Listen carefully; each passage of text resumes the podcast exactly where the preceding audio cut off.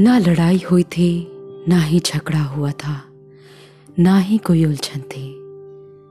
बस अचानक से दोनों के बीच दूरियाँ आती जा रही थी।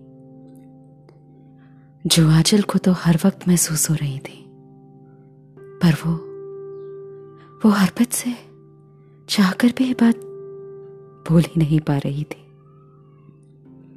क्योंकि जो कुछ हो रहा था अर्पित भी तो सब जानता ही था।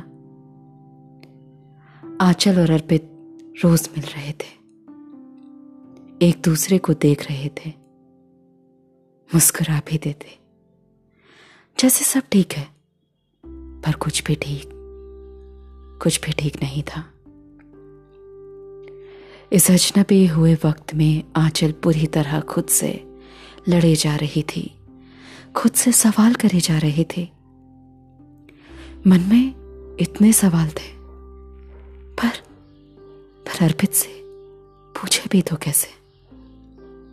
आखिर हक भी तो नहीं है अर्पित पर। ना वो उसका पति है, ना ही बॉयफ्रेंड ना ही दोस्त। आज जब दूरियाँ रही हैं, तब मन में पहली बार सवाल आ रहा है कि आखिर अर्पित है कौन